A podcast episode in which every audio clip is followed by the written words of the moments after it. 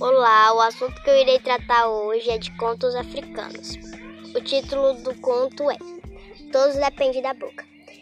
É, começa quando a boca, com a vaidosa, ela pergunta é, que o corpo seja um só. Qual é o órgão mais importante? Qual era o órgão mais importante do corpo?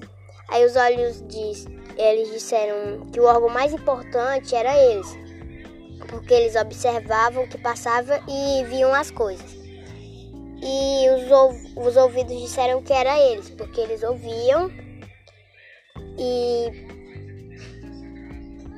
as mãos disseram que eles estavam enganados, porque eles eram mais importantes, porque eles agarravam as coisas.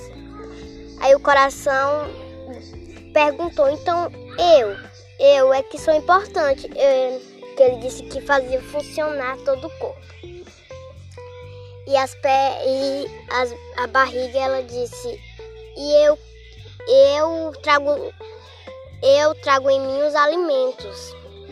Aí as pernas disseram: "Olha, importante é aguentar todo o corpo como nós". Aí estavam nisso quando a mulher trouxe a massa, ela chamou todos para comer. Então os olhos eles viram a massa, o coração emocionou-se, a barriga esperou ficar farta, os ouvidos escutavam, as mãos podiam tirar bocados as pernas andaram, mas a boca recusou comer, ela não comeu. E continuou a recusar. Por isso, todos os outros órgãos começaram a ficar sem forças, começaram a ficar fracos.